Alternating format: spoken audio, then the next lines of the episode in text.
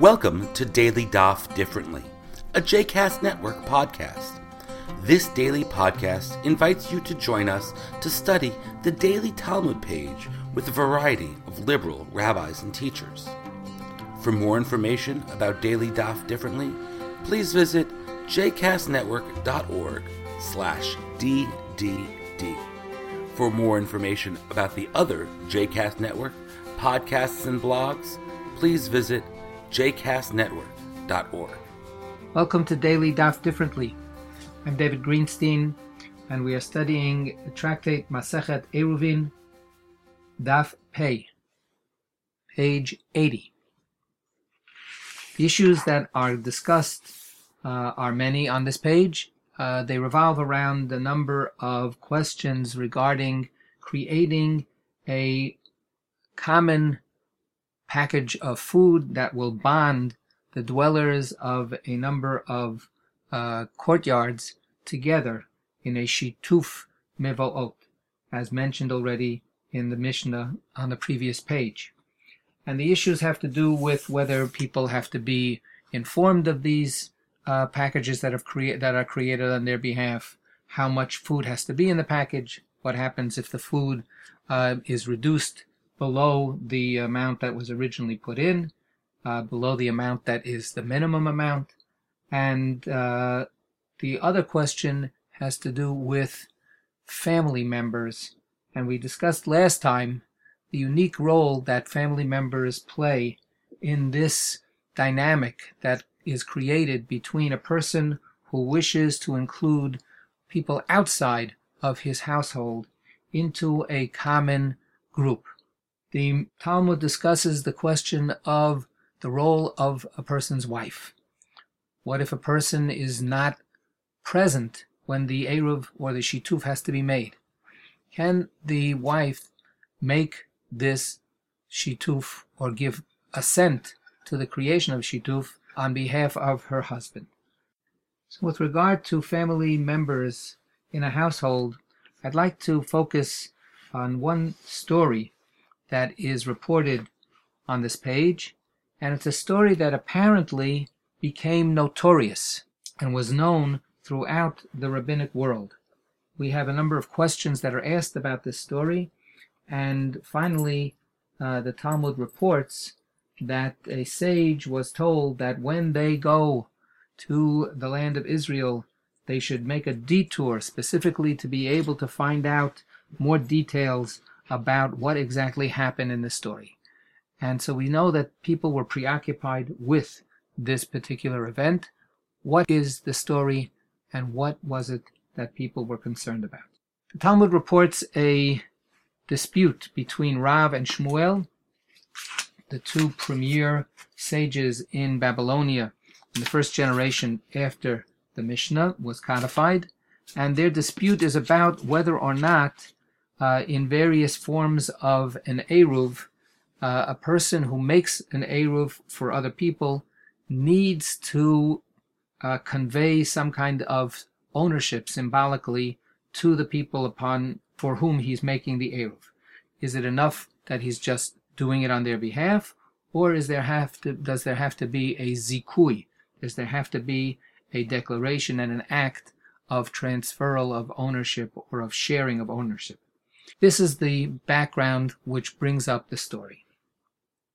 And the story is that the daughter in law of Rabbi Oshaya went to the bathhouse on Friday afternoon and it became dark.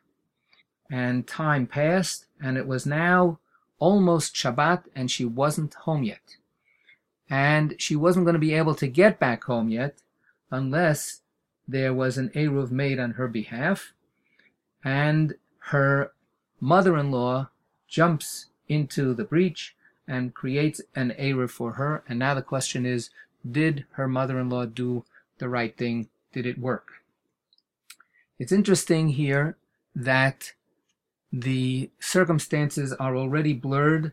We don't know where this woman, this young woman, the daughter in law of Rabbi Oshaya, Rabbi Yeshaya, one of the most prominent sages in Israel in that same period.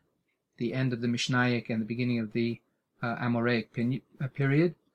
We don't know where she went exactly. This is a dispute among the commentators.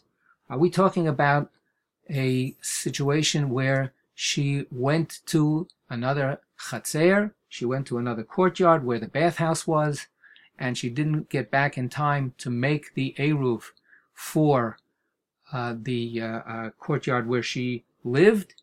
She didn't get a chance to join in that Eruv, and that would have meant that when she got back uh, for Shabbat, she would have been uh, uh, restricted in her abilities to use the courtyard.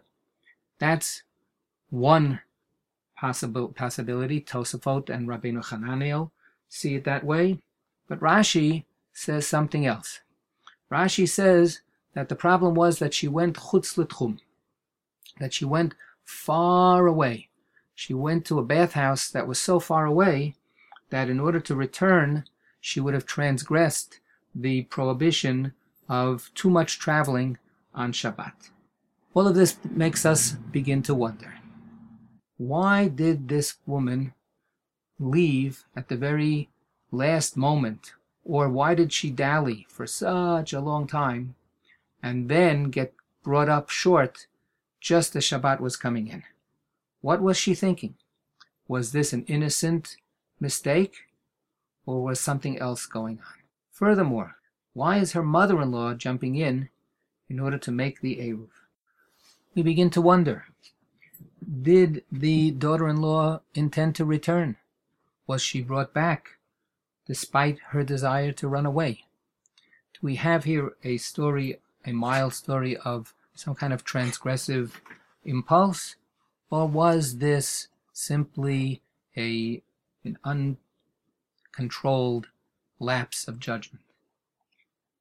The role of women in making an Eruv is problematized in this sugya, and yet we have other texts that tell us that women were actually the ones who were active all the time in making sure that the Eruv happened.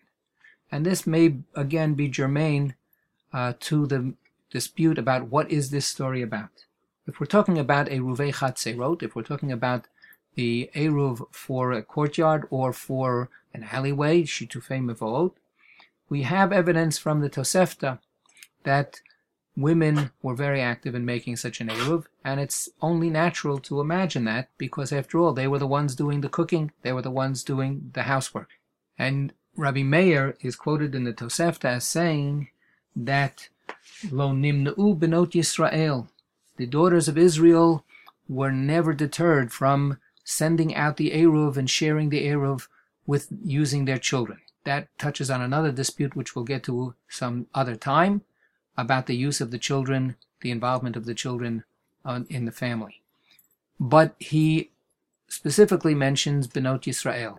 It's interesting that we have a textual emendation that has no basis in any of the manuscripts, where the Vilna Gaon, the Gaon of Vilna, changes it to Bnei Yisrael he seems to have been uncomfortable with giving credit to Benot Yisrael, the daughters of Israel, with this active involvement in making an Eruv. We don't have the same kind of reports with regard to an Eruv Tchumin, with regard to the distances. And so if this is a story about going beyond the distance, is this a story about a person who tried to escape this community safe setting her mother in law saves her at the last minute, or did she? This becomes a dispute between Rabbi Chia and Rabbi Ishmael Rabbi Yossi. The question was brought to Rabbi Chia. Had this young woman's mother in law done the proper thing? Had she availed in making her uh, Eruv on her daughter in law's behalf? And of course, we have to remember that this mother-in-law was the wife of Rabbi Oshaya himself. Where was he? He disappears from the picture. Other sages are brought in to discuss whether or not what she did was correct. And Rabbi Chia dismisses her act. It was ineffectual. And there are discussions about why that was the case.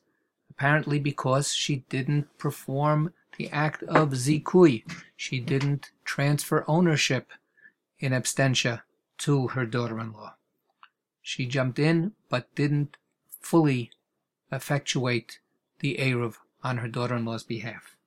When Rabbi Chia makes that determination, his elder colleague, Rabbi Yishmael, Rabbi Yossi, challenges him and says, You Babylonian, what's the matter with you? Bavlai, are you so strict in Eruvin? Don't you know that we have a principle that we are lenient when we discuss questions of an Eruv? So Rabbi Yishmael Rabbi Yossi throws out an epithet, Bavlai, Babylonian, stranger. You're not a resident in this neighborhood. You haven't joined in partnership with us in the way we do things. You don't understand. The calm waters of the Talmudic discussions are here at least momentarily disturbed by the story of these two women. Were they careless or were they independent minded? And who really is in the position to say which? I hope you've enjoyed today's episode of Daily Daf Differently and that you'll join us again tomorrow for a new page. The music at the open and close of this episode is Ufros from the Epichorus album One Bead, available on Bandcamp, iTunes, and Spotify.